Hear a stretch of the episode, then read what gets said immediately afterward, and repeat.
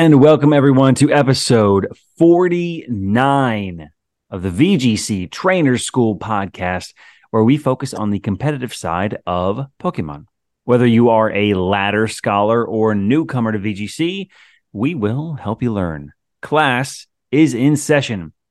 I'm Jake, and I'm joined today by two spectacular co hosts, Tyler and Tony. Welcome in, gentlemen. Uh, Tyler, we'll start with you. How is it going? It's been a bit. Yo, diggity! It has been a little bit. Um, I think actually last time I was on here, it was uh, it was the uh, the the Tyler and John post Peoria special. Yeah, that's so right.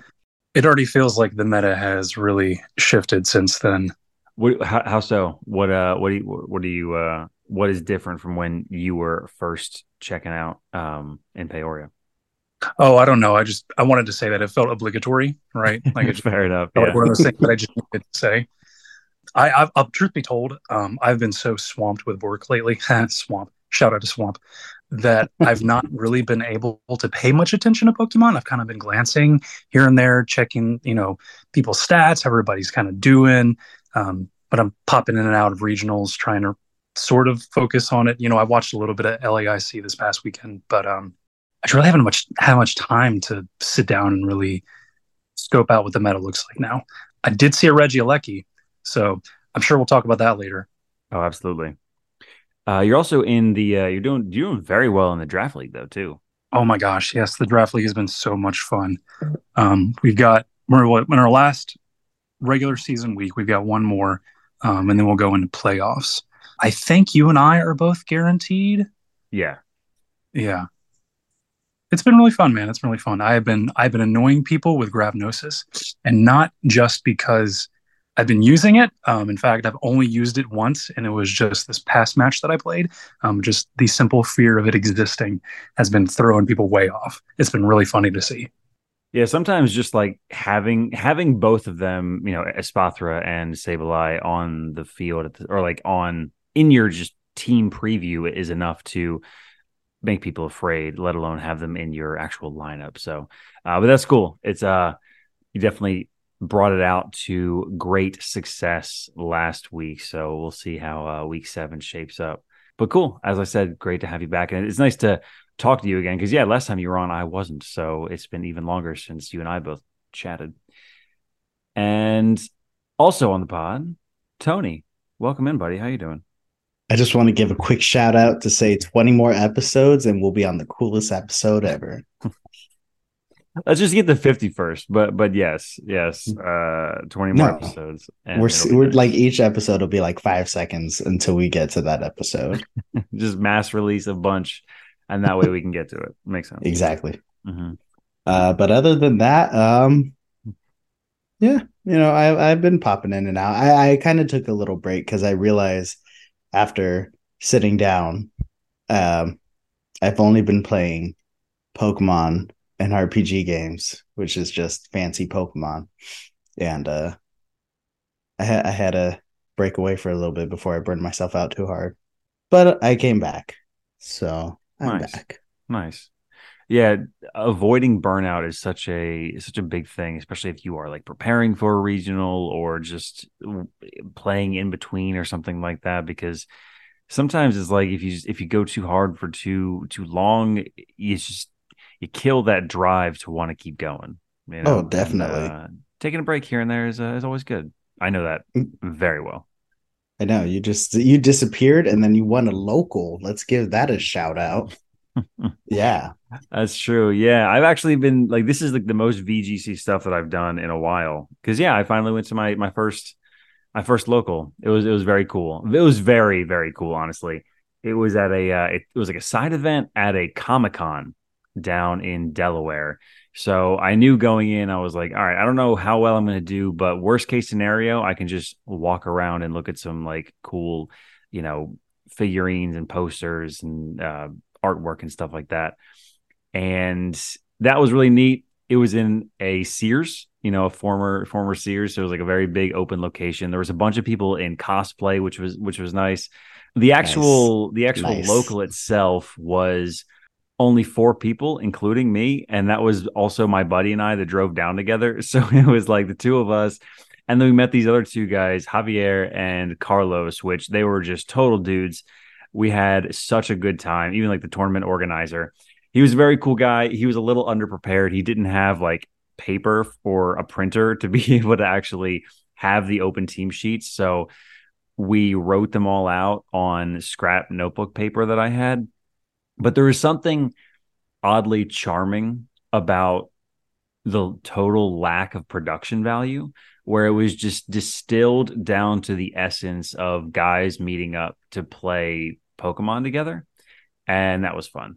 I brought a Psy Spam team that John Gross. for me. I know, right? It's but the reason I was okay with it is because it had uh, Rock Ogerpon and Okidogi, and that felt like different enough that it wasn't just regular Psy Spam. And I ended up going. I was two and zero after my first two rounds, and then I played the guy that was I played Carlos. He was 0-2 at the time, but his team was so bulky I couldn't break through it because I knew going in that Rillaboom was going to be a little bit of an issue because of the ability to pivot and change the terrain.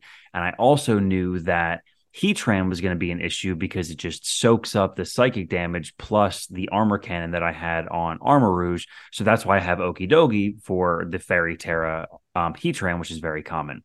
Well, he also had Milotic. So the combination of that fire, water, grass core, I just could not break through it because he also had Scarf Lando and Booster Fluttermane.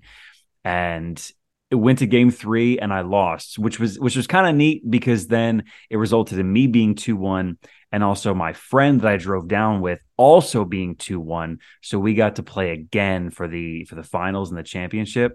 And I did I was able to to take it home but it was just a great experience.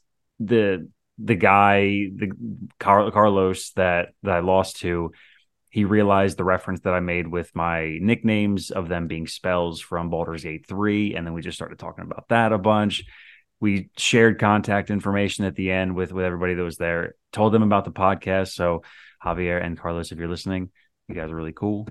And uh, yeah, it was it was a lot of fun. It was it was a phenomenal first experience for sure does it you put that drive back in you where it's like fuck maybe i do want to like do another year competitive does it well, does it like it did that? that? And then i took the the team on ladder this evening and i lost immediately. And i was like i this is why i don't play. This is this is it. And then i just like uninstalled the game. No. Uh then, but i was like all right well this is the, that's the ladder experience. You you're at the highest of high and then you immediately crash down. So that's um, true. but we are not here to just talk about that because there was quite a lot that happened over this weekend, but also something that released just today, which is really cool that we are able to record almost immediately following that. Because today is the 21st of November, the same day as the hands on preview that Joe from Serebii released. Is his name Joe Serebii? I always just know it as Serebii.net, but is his name Joe Serebii? Like, is that his last mm. name? No, his name is Merrick, Joe Merrick. Oh, right. Okay. I mean, where does Serebii come from? Do we know? Celebi. Is that it? Serebii.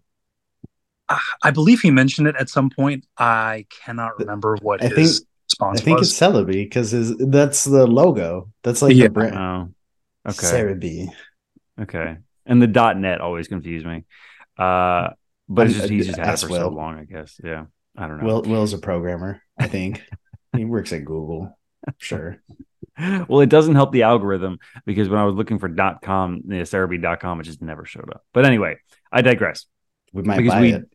We do have a lot to cover today. We have some news, of course, and then we're going to jump into a little bit of the preview of the Indigo Disk before ultimately Getting to LAIC, which concluded over the weekend, which had some phenomenal teams and players and a great showing for the first international championship of VGC 2024. But first, let's get into the news. So, Tony, can you please take this first one? I bet you're all super excited about this because I sure as hell know that I am. Kinda, I guess. So the next seven star raid has been announced, and guess what type it is? It is Tera Water Hisuian Samurott. Woo! There was no reason to say it like that, but I'm going to keep it that way, anyways. That's pretty accurate. Yeah. So I had to put a little pizzazz on that, but yeah. So it will be running this coming weekend. Get your Hisuian Samurai with the mightiest mark. It might mean something in the Indigo Disk. I'm I sure as hell hope so. And yeah, I mean, there's not much to say. It's Hisuian Samurai, Tera Water. Whoa. Is it Now- only this weekend? No, it'll probably be next weekend too. I just didn't bother finishing the news article, like the news piece, because it's like it's so uninspiring. It, it really is. So like the, the the thing that I don't like about the Hisuian seven star raids is they're just their base types, and it's like, oh, that's kind of fucking lame. But like I get it because it's like you already had like Tera Flying Decidueye and uh Tera Ghost Typhlosion, which was kind of it's cool, but like you know, we already have Ghostfire Typhlosion, so it's like oh and then we had Tera Tera Bug Samurott, which no one was excited for, but I was excited for it spiritually. All right. So- well, we'll we'll see what we'll see what comes of it. That that would be neat if they did tie something to to the mightiest mark. And then I saw Ku mess tweeted something about the mightiest mark again. So maybe they'll continue doing more of these. I don't know. I'm telling Um, you, they're gonna have a form. This is my theory. They're all gonna have a form, and it's gonna be like, yeah, it's gonna be like the oh, the mighty Power Rangers. Anyways, ignore me. um, no, it's gonna be like the ogre mask, where it's like Ogerpon has like a form when it. uh I was about to say digivolves when it uh, teras, and uh, I think that's gonna be the same idea behind the mightiest marks, just based off of some riddles but you know that's it's all speculation and in the air you can believe whatever you want pikachu's going to be a washing machine sure. Sure. Th- you didn't Well- see that one that's a different thing No, I just It's know like water terror, machine. but I, I I get it. I get it. Uh, let's uh, let's move on before this devolves further. uh, so the next news piece, uh, Tyler, please. Sure. Um, we're done with the the crackpot theories of our friend over there. Um, let's talk about some real serious news here.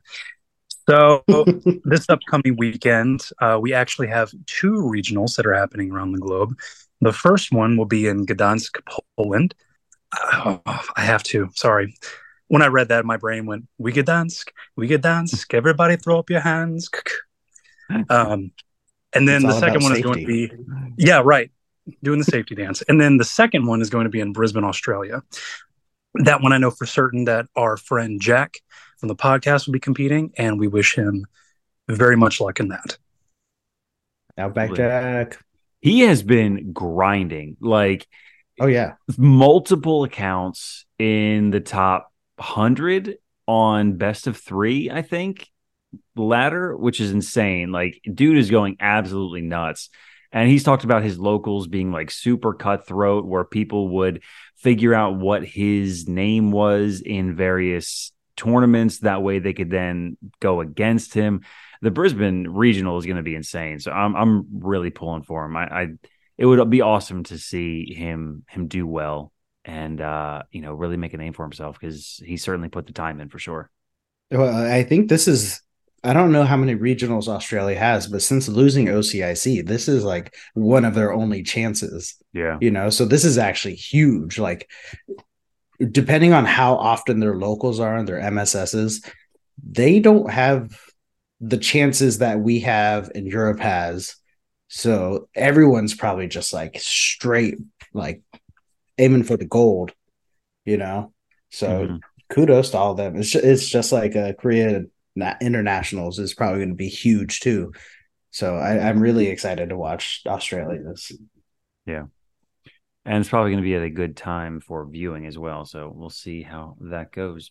And uh, it should be cool. Also, having two regionals on the same weekend is going to be just even that much more content to talk about. So the last one on the list is something that I debated whether or not to include, just because it's a little bit of speculation, but it is significant in the sense that there is an officially newly published patent that Nintendo applied for. It's titled Content Holding System, Storage Medium, and Content Holding Server. Now, the significance of this is that it was applied for by Nintendo, and the patent itself hints at integrating Pokemon across multiple games with evolving histories. This approach would shift the franchise towards a persistent world beyond just Pokemon Home. So, what you'd be able to do is Pokemon that you move from one game to the next would still have the, I guess, like the the markings or the the uh, like the history of that game that you're bringing it from into where it is into the new game that it's coming from. Because i think the way that home currently works is it strips some of that away. So it's just making pokemon home that much more dynamic and more receptive to the pokemon that you're putting through it so like Furfrou, for example, I know that it's not currently in Scarlet and Violet, nor would it be maybe in the future, but it's like there's this whole thing about the various forms that it has when it goes into home and then out of it, or like Vivillon is another one. So potentially with this new change to Pokemon Home, which there's no information as to when this could occur or what this could actually mean. It could just be a new patent that's being filed just for the sake of it. But it's like that could retain some of the information of that form or the significance of where you caught it or maybe some of the moves or something along those lines. So this could make it easier for future generations to be able to have Pokemon Home implemented that much quicker or maybe even take Pokemon Home beyond just a Pokemon storage system and even go further into you know other uses such as maybe even like battling or something along those lines. I don't know for sure. But I just thought that it was significant enough because when Nintendo files a patent, they do like to just hold on to things and keep everybody else from using them, but they do sometimes also actually like utilize this kind of stuff. So we all know that Pokemon is certainly ripe for improvements and bringing it into the next generation. And so something like this could help with that. So we'll see what ends up happening with it. It could ultimately be nothing, but just wanted to to share it because it was actually like a news piece that I saw that came up that I was like, oh, that's actually kind of interesting. Okay. The final piece of news is really a larger topic that we wanted to get into. So, kind of a surprise drop today where it came out on uh, Twitter. It was posted by Joe Merrick that he had hands on like a hands-on review or preview of the Indigo Disk of the next DLC for Scarlet and Violet, which like that's so so exciting for him to be able to have. It seems like exclusive, like an exclusive play uh, of it, and then be able to actually provide his his thoughts and his you know some some gameplay that he had, as well as actually provide some new information that hadn't been shown yet. And it was kind of exciting to be able to watch the video that he put up and then you know some of a lot of the speculation that's come out from it. So here's just some like some of the uh the overall higher level pieces of information that came from the review that he had and, and his findings which i would highly suggest going to check it out and reading through it if you are interested. So some of the big ones are and you may have already seen it but there are returning tms including but not limited to expanding force, triple axle, skitter smack, meteor beam, sure, breaking swipe, but scorching sands, curse, coaching, electro web, and more. Expanding force coming back as a TM may mean that Indeedee female and male and Hatterene could be getting expanding force again, or some of the new heavy hitters such as Munkidori, which would make John extremely happy. All could be immensely buffed with the return of those TMs and being able to actually utilize them. Triple Axle on uh, Chien-Pao or Scorching Sands on Pokemon that needs some, you know, ground coverage. That. She, that that would be yeah that would be pretty that would be great on Chi-Yu because that immediately hurts Heatran which had been like such a hard counter to it coaching coming back is nice for you know Riolu, but maybe it also is seen on some of the other fast Pokemon. Like imagine Scream, imagine Screamtail gets coaching. You know what I mean? Like it already gets Hal. Like imagine it gets coaching for that defensive buff also. Like there's so many ways you could take this, and it makes me more excited to see what these teams could be. Imagine Maushold getting coaching and then Annihilape just using bulk up and just getting plus two on turn one. Yeah. How how gross. You're a you're a hateful person, is what you are. how gross would that be? Um, Tim's I've probably also- like planning. yeah, I've also seen tell of uh, people hinting at Chien-Pao triple axle. Yeah. um, which which really at, at this point you're just making it mega Weavile. That's that's what this Pokemon is at this point. Yeah, that's what it's become. Yeah, better ability, faster, stronger. Yeah, exactly. Does does Tinglu already get curse? It doesn't, right? Because I could see it getting curse. Yeah, I don't think it does. That would be pretty think- sick on it. Yeah. Yeah, I think Don Dozo because I remember I'm trying to remember if like the Alex Gomez team. I think Don Dozo has curse. I don't believe Tinglu does. Yeah. I, some of these could be insane. Like, who- I mean, I guess you give Wo-Chien Skitter Smack and just call it a day, just out of Sure. like pity. I couldn't At even that tell you what Skitter Smack does. I totally, totally. I think it lowers their attack, Oh, okay. So it mm-hmm. makes sense. I guess. On an already attack lowering Mon, that mm-hmm. sounds annoying. I'm I'm excited to see what what these like what new or what returning TMs could potentially be because like breaking swipe obviously is a is a a move that currently exists which we've seen on Roaring Moon a bunch, but to give it as a TM, it's like what else could actually want breaking swipe that doesn't currently have it? You know. Speaking of moves, Joe also kind of released the fact that there are two new moves that that are coming in addition to those that we've already seen. Um, the one was like the like the priority fake out, and the other one was that psychic attack um, that I can't remember, but Psychic noise. psychic noise, right? And so he was able to show um, supercharged cell, which sounds like an electric move, but he didn't go into detail of what it is.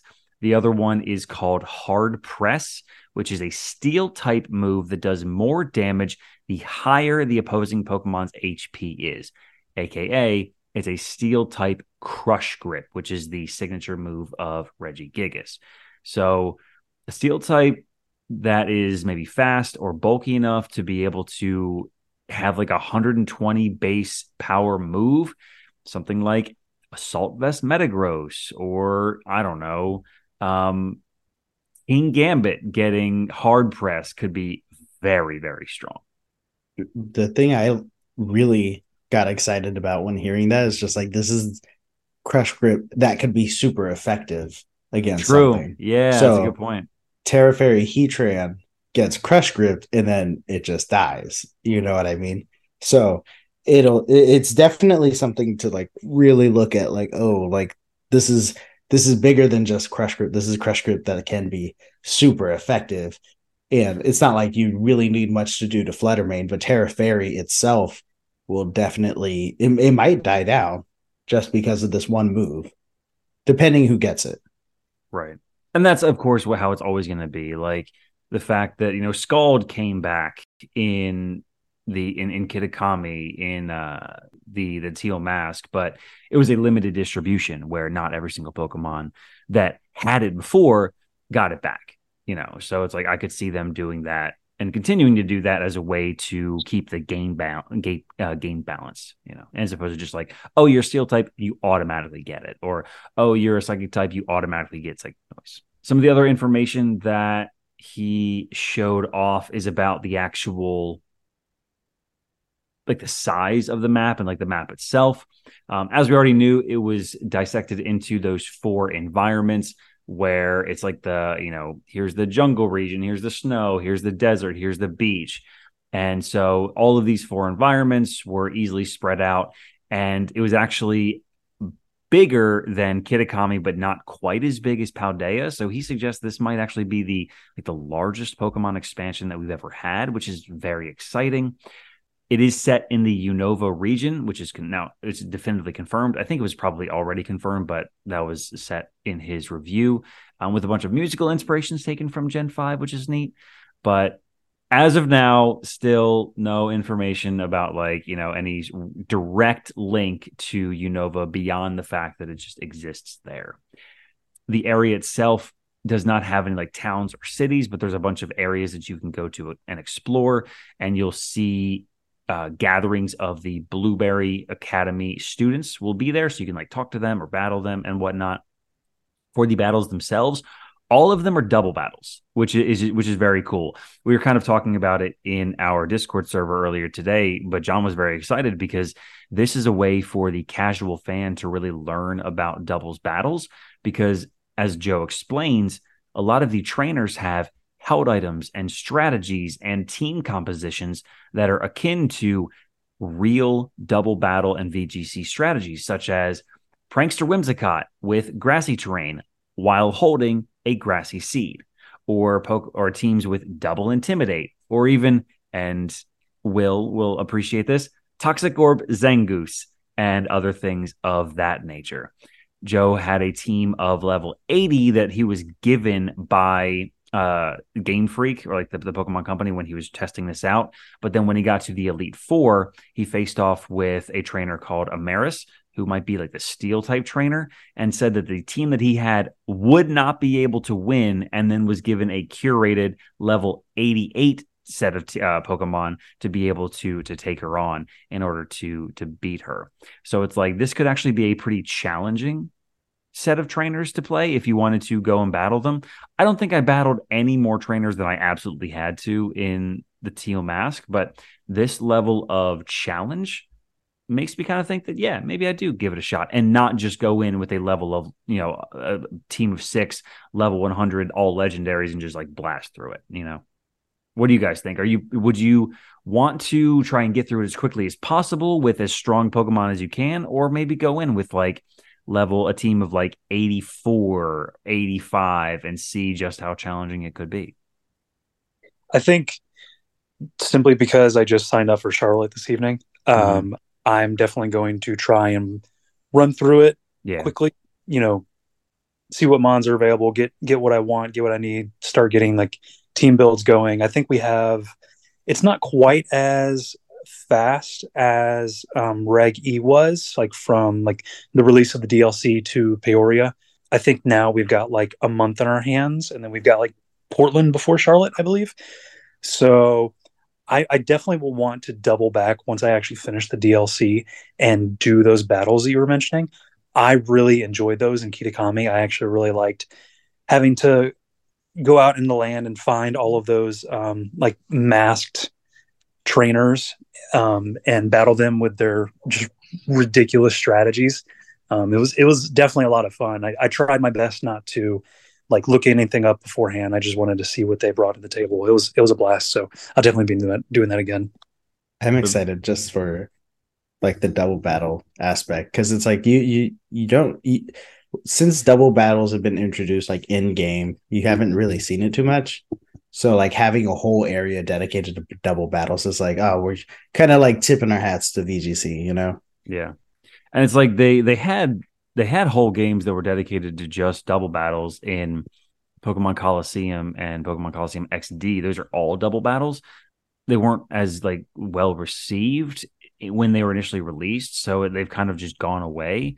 I love the way that Emerald version did the the double battles where you could like walk into one on accident because of just two trainers just uh, looking at you at the same time, or you could challenge them individually if you wanted that single player, that single battle experience. So I am curious to see how they're going to do with these scripted double battles. And it's like, are they going to actually switch effectively? You know, are they going to have protect and fake out and tailwind? And is there going to be a trick room trainer? Like it, it could be kind of cool to be able to see that. And uh, I don't know, maybe, you know, maybe you do bring a Psy Spam team, or maybe you bring Hero Hirofumi's team and, and just try to like go through them that way. But we'll see what happens. Uh, the other big thing from the review is that Tera shards can now be picked up as items, just as they they've kind of they've been um, items that you could pick up on the ground that were like you know the sparkly uh, the sparkly item in area zero but you can do so now. And Joe mentioned that he picked up rock Tera shards, and then he was very surprised to see that he actually picked up 18 at the same time, which is just another quality of life improvement that I'm very happy that Game Freak is making because they heard us clearly, very loud and clear about just how annoying it was to need 50 shards to be able to change a Tera type. So they give us the glimmering charm for additional shards in raids. And now they let you pick up a dozen plus, you know, shards at once in the next DLC. So like they're they're getting closer and closer to that idea of being like you could theoretically build a team from scratch in like an hour and a half if you don't have if you have just like enough of the the uh, the stuff around you. So I'm a, I'm a big fan of that for sure. But yeah, I mean, it comes out, it releases in what like four weeks. Two weeks. Is it four weeks? I thought it was two. Well, it's December fourteenth. It, it, it drops. Oh, yeah. So um, you know, after this coming weekend is Thanksgiving, and then it's just like three weeks from there. So it's like it'll be here before we know it. Oh, last, last quick thing. Um, there was some like different like different information that was sort of that was sort of said about whether the starter Pokemon were going to be available immediately in the wild or if you had to sort of progress to a point. Joe said that he didn't see any, but it's just possible that he may not have been looking at the right place because he wasn't allowed to go to area zero. So I'm not quite sure, but it's going to be cool to see that all the starters available.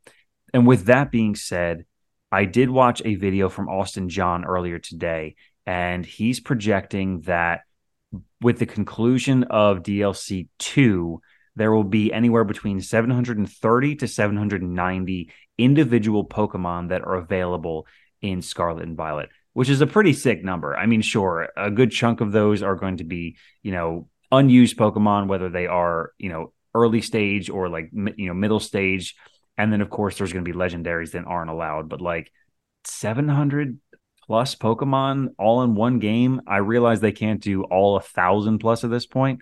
That's a pretty that's a pretty sizable portion of of the game of like the available you know population. Yeah, that's super good. Real quick, I I actually just realized something going through and discussing this when you were mentioning the whole like four sections terrarium uh, environment that this DLC is going to be. I think it's really neat the way that Pokemon did this that the two DLCs are actually like past and future concepts because like in the Teal yeah. Mask you have you've yeah. got like the Kitakami region that's really traditional and in the country and they have like every like they're all set in their traditional ways and you know it's all like really old timey but then you've got you know what's coming out now the Indigo Disk where you know you've got like this super futuristic concept where like a lot of your um, species from different generations are actually found in like this one giant biome and they all coexist together albeit in their different environments. I just think that's really really neat. Mm-hmm. yeah it i just blew my mind. Yeah like that's that, that's something i holy shit. about but that that is really cool. Um i also have you guys ever seen the movie Biodome with uh Pauly Shore. Yeah. that's, all that I'm gonna be thinking about while playing this. There better be a Pauly Shore character now. I would highly suggest not watching this movie. It's not a good movie, but it also is relatively funny. So but anyway, yeah, so the second DLC comes out very soon. Any other thoughts on the stuff that we saw today, guys? I think I did see a thing saying that old trainers were returning too. Oh, and there was like there was like a old there like there's a couple old things from like older games that are like returning that he can't mention. And then he's like, I think I read something where it's like, oh yeah, and some old trainers are coming back, and I'm like, oh cool. Like you could see red and blue or something. Uh, you know that it'll be kind of cool to like see, uh, you know, maybe like protagonists from each game. Like you see red, blue, you see gold, silver, you see Brendan May. You know, it, I, I, feel like that'd be cool. And then it, it seems like they're just going to come back as teachers. That's my guess because mm. you're at the school. Yeah. But like, it definitely gives like, oh, there's going to be a battle frontier vibes or battle tree, which, you know, if that's the case, then you have to think of the the the BP points and you know what can you get with them because before what, what what was it it was bottle caps and mints i right. think you had so like maybe it'll be like now it'll be like ability patch and uh you know gold bottle caps and stuff like that where the rusty bottle cap they finally show let's let's hope. Uh, Don't don't get these people's hope up, hopes up. true. No, yeah, now my hopes are up. It, it could be. It could be cool, and hopefully we just see Perrin again. I I, I want her to come back. Me too. You know what? the parents the only reason I played Kitakami.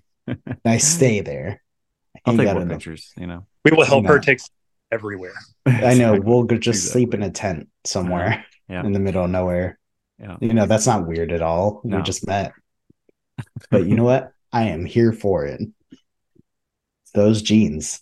Exactly. Ooh. And on that note,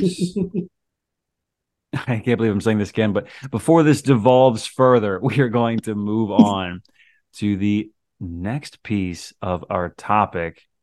Um, oh, and just like as a disclaimer, uh, you're probably wondering, like, well, what are the Pokemon that are coming back? You got to be talking about that. And yes, we hear you. That is very true because there are going to be some some new Pokemon that are coming back that certainly do deserve to be talked about.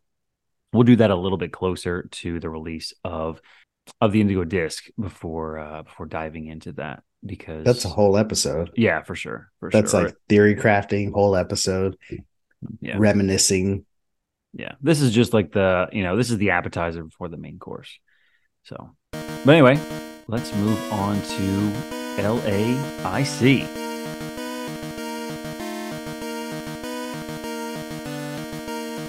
Congratulations to Marco Silva, first and foremost, for winning LAIC, representing Italy to take home the Latin American International Championship. A very phenomenal uh, run for Marco, taking down uh, Thiago in the finals. And it was a very fun match to watch. Um, I, th- I liked all of the uh championship sunday stuff. They uh they were all pretty good pretty good games. But uh yeah i mean marco had a had a really good team and we'll be covering that for sure. Um we did have some predictions that were pretty spot on if i'm if i say if i'm going to say so myself. And uh, if you were in the discord you're able to check those out. We do have the winner for the those on the podcast Tim had seven correct of the eight. And from Discord, Row VGC also had seven. So massive congratulations to you for getting nearly all of them correct. Some of the big ones, of course, being that the region who won was EU.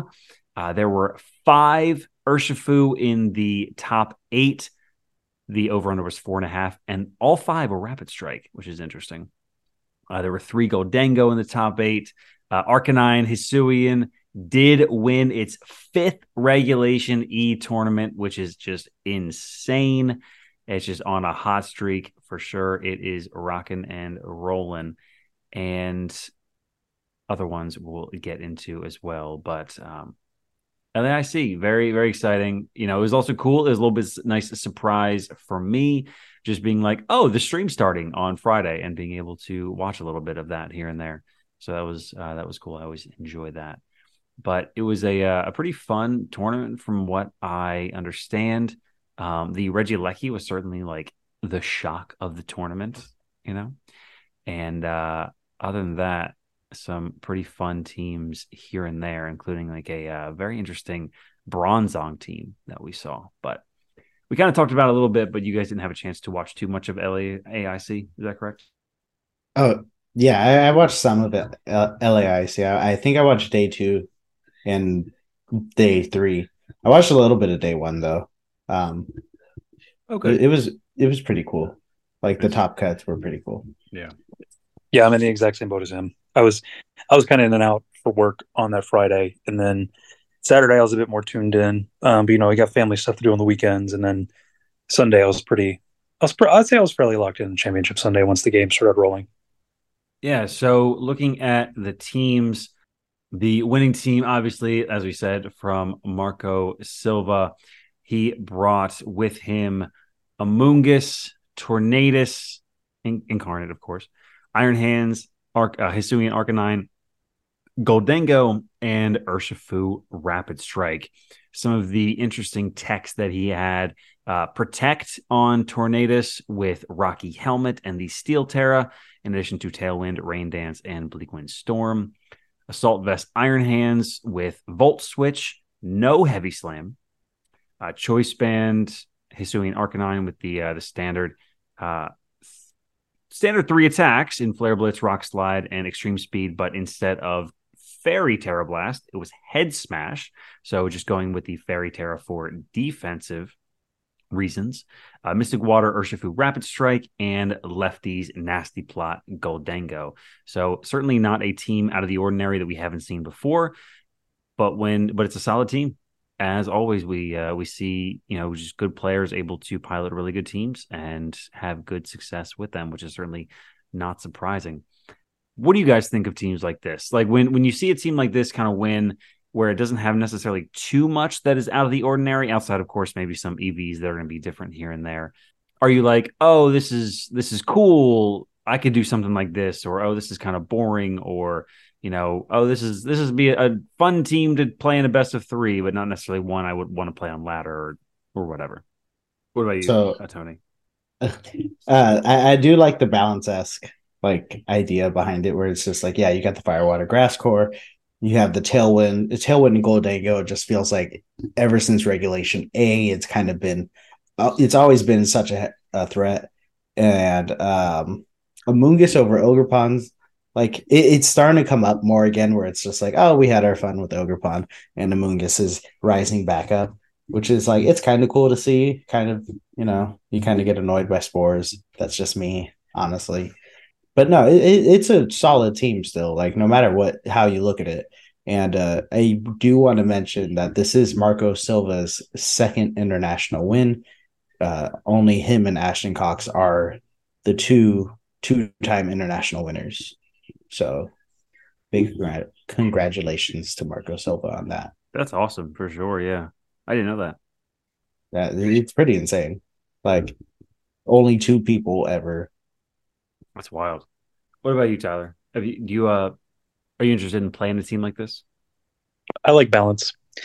I'm I'm a I'm a bit of a balance nerd, especially with um a team like this where it's got like like I, of course I, I could run back and you know go through and try to guesstimate his spreads during the matches, but uh, you know EV's aside, like just like the, the tiny like texts that you have on this team. Like everybody's got to protect that needs to protect or that can have a protect, right? You know, obviously assault vest and choice band, that all those don't work. Putting protect on Tornadus isn't unheard of, but it is mildly unusual. Um, the Tera Steel, again, not unheard of, mildly unusual. Um, protect on Amoonguss. I know that fourth slot seems to be I don't want to say controversial, but it's it's normally either protect or like a clear smog or something of that nature. And it's just it's it's cool because you you you really understand all of your matchups with a team like this. Um, you really don't have to um, go into a battle with no answers. You have answers to pretty much everything across the board. And a lot of it just comes down to your own individual skill level and being able to pilot the team appropriately. Um, for instance as much as i love making pokemon take naps by force. Um, I have yet mm-hmm. to figure out how to work Amoonguss, guys. I've I've only been doing VGC for like a year, and I have not figured that out yet. But it's a great mon. It always seems to pop up. Yeah, I, I would enjoy a team like this personally. Yeah, yeah. Amoonguss is definitely something that I hadn't used much, but just absolutely fell in love with it in like regulation B and C. It's just yeah, it's it's phenomenal.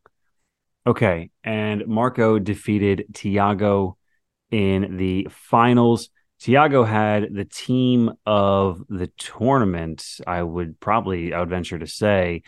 And it's also one that the they actually dropped the uh the EVs for it. So we have Focus Sash, Flutter Mane, uh, which is just a max speed, max special attack, timid set, um, Dazzling Gleam, Moonblast, Shadow Ball Protect.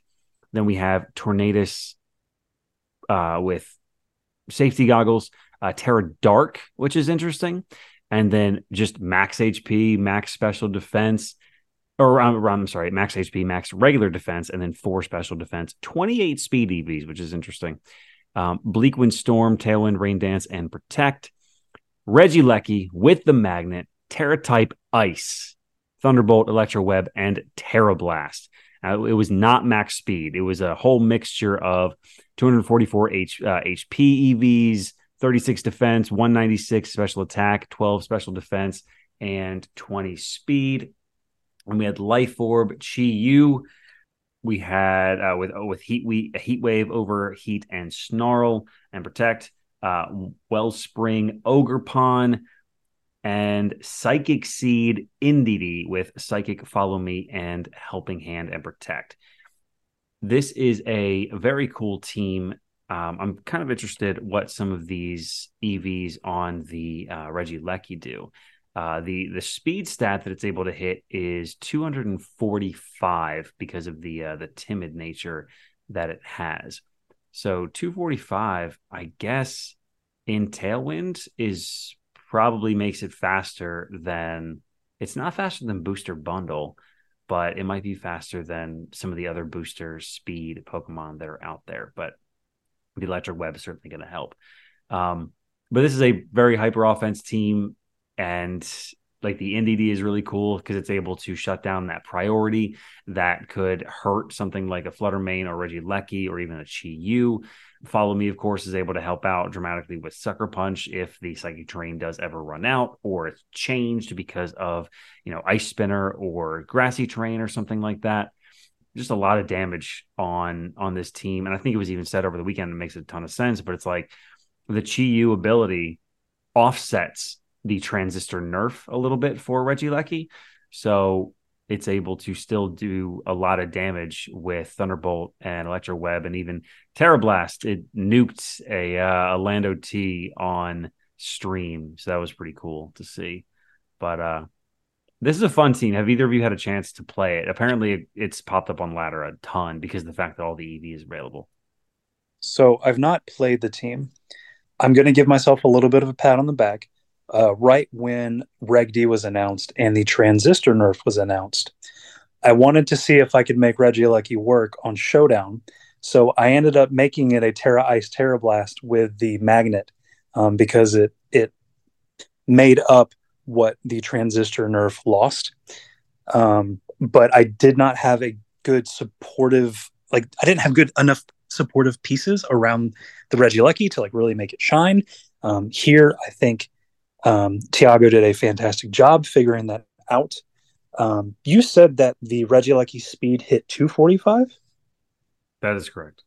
I I don't know my speed calcs because I'm steaming hot garbage, um, but I do believe that was to outspeed your Scarf Boys like Lando and mm. Urshifu. Oh, that makes sense. And to make sure you could you could either a Tera Blast murder it to death, um, or B be able to electro web them down and then just be able to finish them off with a secondary attack. I want to say it outspeeds Dragapult also. Yeah, it well, yeah, it's gonna it's gonna outspeed Dragapult for sure. Yeah, and yeah, Lando with plus speed, yeah, hits two thirty five, so it's gonna be faster than that, and it's faster than that. You're cooking out there, going. You're zooming basically everything else. Yeah, and then I do like the. uh I, I know this is always interesting to see. But the the swords dance Ogerpon over the um, follow me variant. I like I like the offense more here for this team, particularly. Um, the psychic surge um, gives the Ogerpon a bit more wiggle room to set up a swords dance like that because it can't be hit with priority moves. So that's super helpful. Yeah, but a very interesting, very interesting set, and uh, Regieleki kind of did fall off, like it hadn't been used at all, but then like to see it come back, you know, is is very very neat and really perform well because it was on stream like early on because of the fact that it was a Regieleki, and because I, I remember watching this team on like day one, one of the early early uh streamed games because Thiago is a local player from Brazil, so they wanted to feature that and then to see him get all the way to the finals is pretty pretty special for a uh, a hometown player like that. They had a pretty good crowd for him. I'm not oh, gonna yeah. lie, I was pretty hyped. I was just like, oh my god, I want him to win. Definitely. Okay, so those were the top two teams. Uh, looking over the rest of the top eight, some of the other uh, big names, Riley Factura getting fourth. So they just continue to go on their, their dominant run through VGC 2024. Interesting little turn, uh, turn of events with Joe UX9.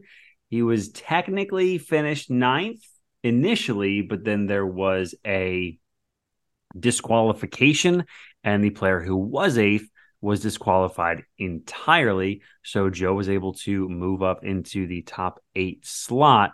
Uh, did not play in the top eight matches, but still gets top eight CP and prize money. So pretty exciting for him.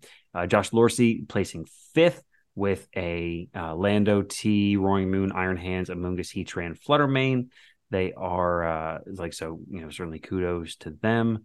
Pretty interesting top eight. Anything jump out to you guys that you wanted to touch on before we look at the uh, meta as a whole? I mean, Joe brought a, uh, a Regidrago. I mean, I know he didn't. He made top eight, but he didn't make top eight. You know what I'm saying? I still think it's nice to talk about. We were, you know, just discussing Alecki really good to talk about his big ugly brother Regidrago as well. Um, Tera Poison with uh, Dragon Fang, Dragon Energy, Draco Meteor, Earth Power, and Protect. It's fun.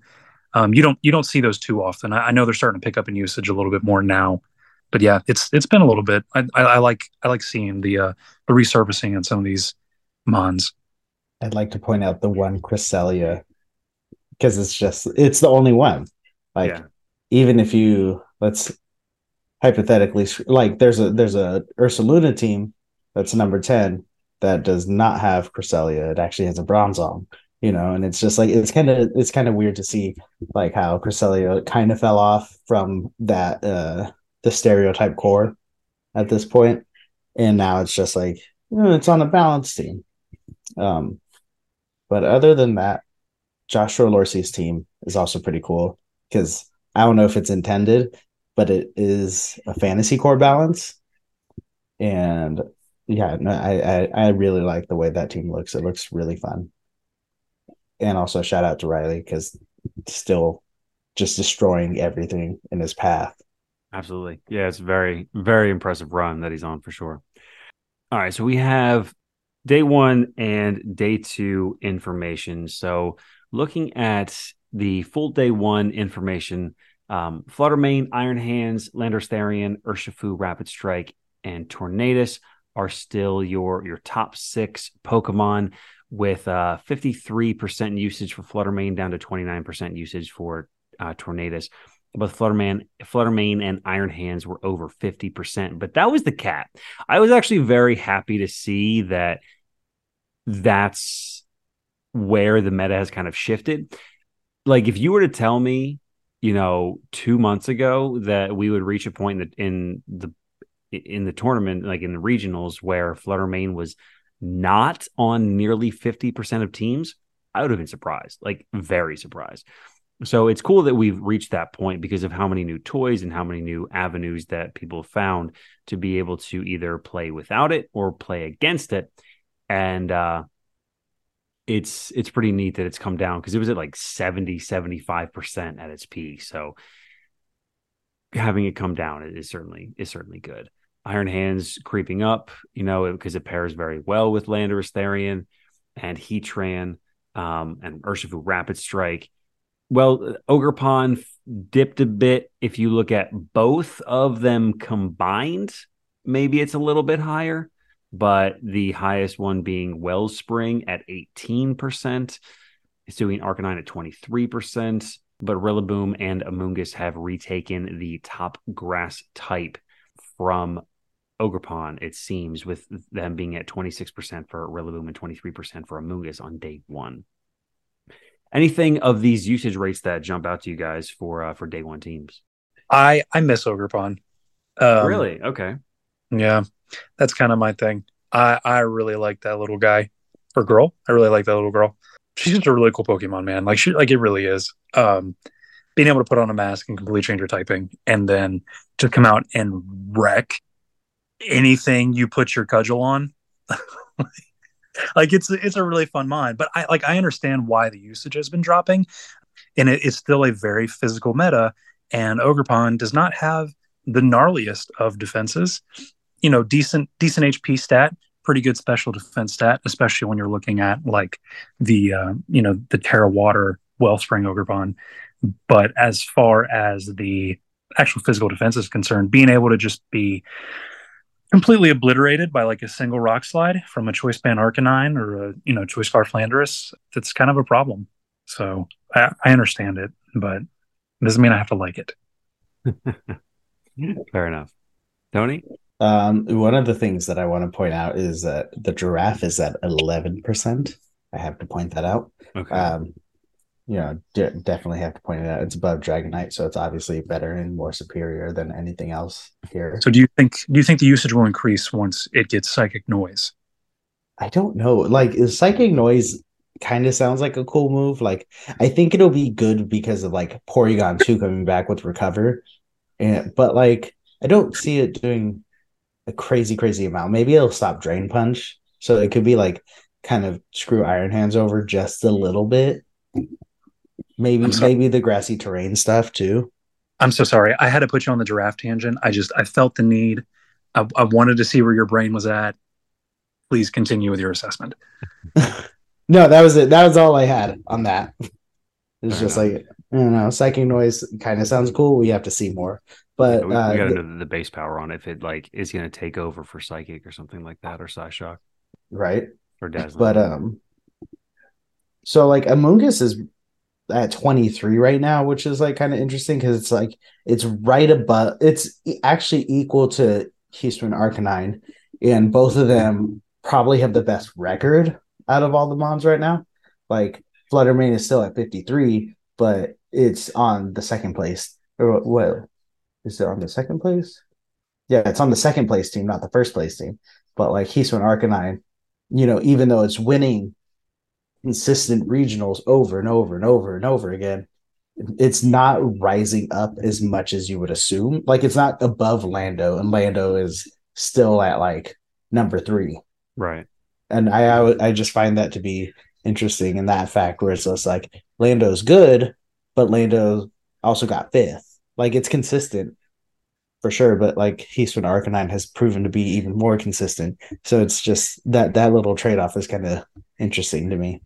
They do kind of play similar but different roles because, Yeah. like, most landers at this point are running Choice Scarf, where Hisuian Arcanine can run Band, it can, or it can run more of like a Citrus Berry type of, you know, support set. So I think that sort of separates it enough.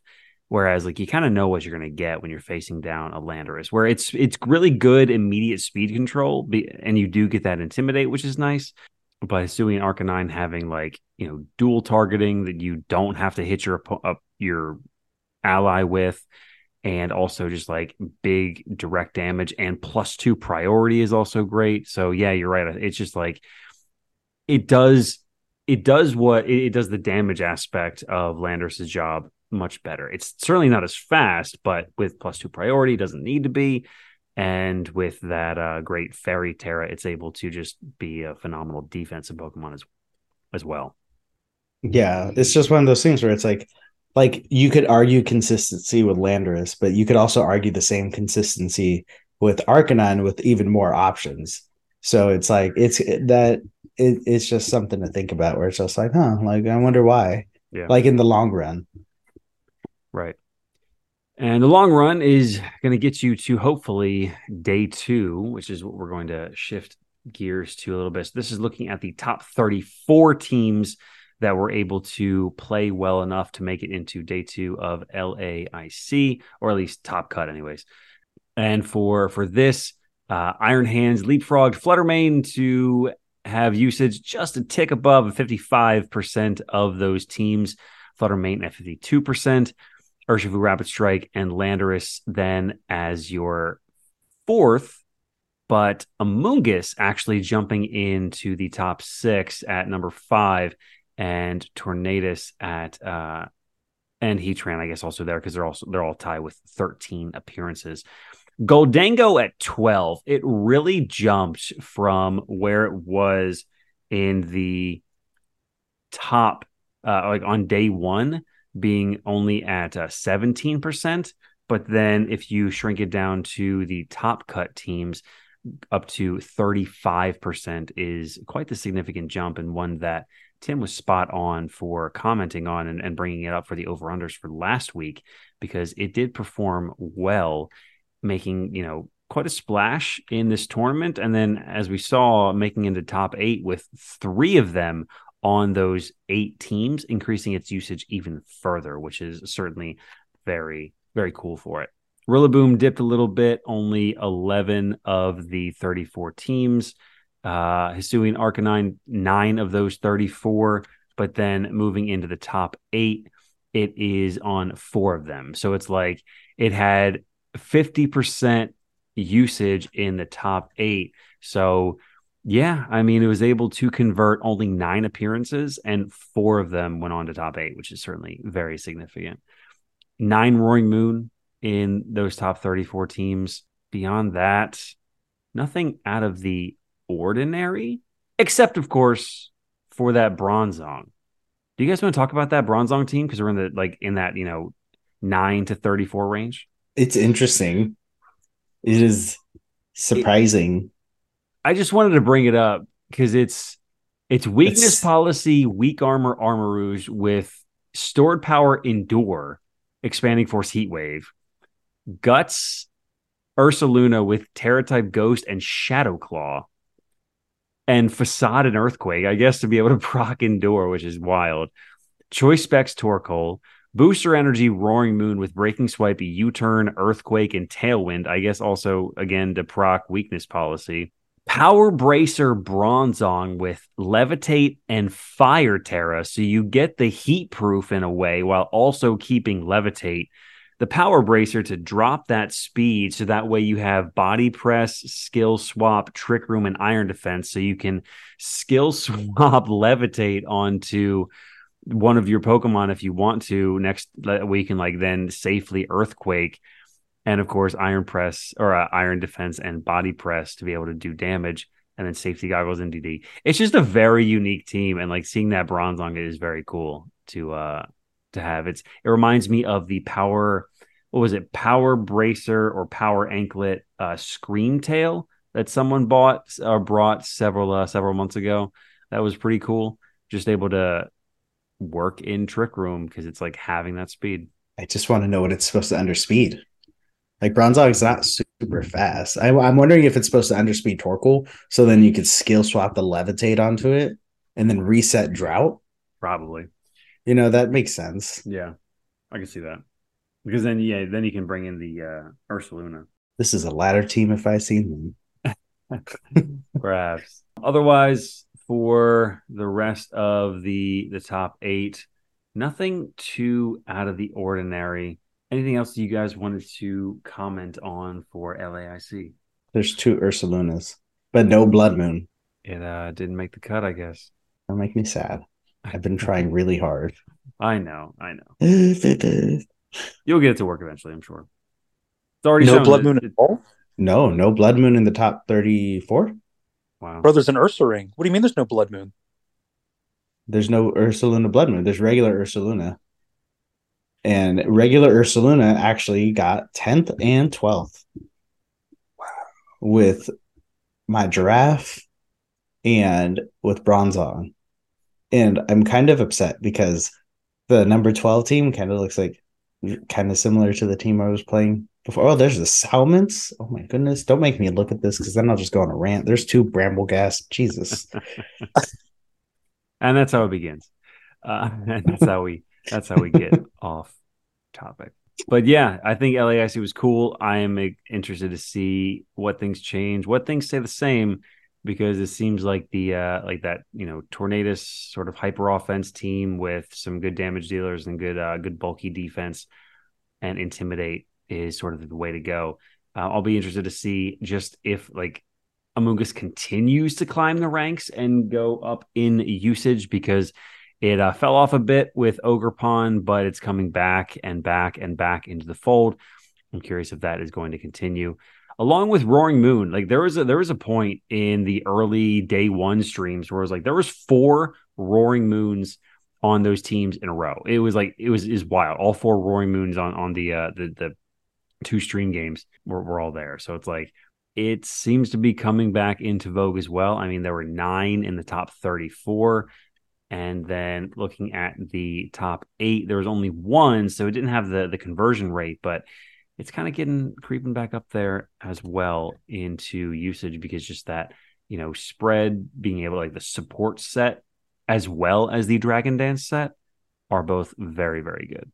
I mean, it was uh it was at 18% for the entire tournament, which is not too far off the uh, the top 12. So, but yeah, that was the first international challenge of or international championship of 2024 closing the books on LAIC. Again, massive congratulations to Marco Silva for taking it home for Italy and for himself ultimately. And I guess that concludes this episode of the VGC Trainer School podcast. So we will say our goodbyes. Tony, start with you. Hasta la fuego. And Tyler. Recording stopped. Don't do that. That creeps me out. It's it's it's so spot it's, it's too accurate. Yeah, it's, It's so good. terrifying. It's like they hung up on me, these bastards. and with that, we hope you enjoy. Thank you very much for, for sticking around and listening. And uh, have a fantastic rest of your day. And if you celebrate Thanksgiving, hope you enjoy that as well. So take care, everyone. Class dismissed.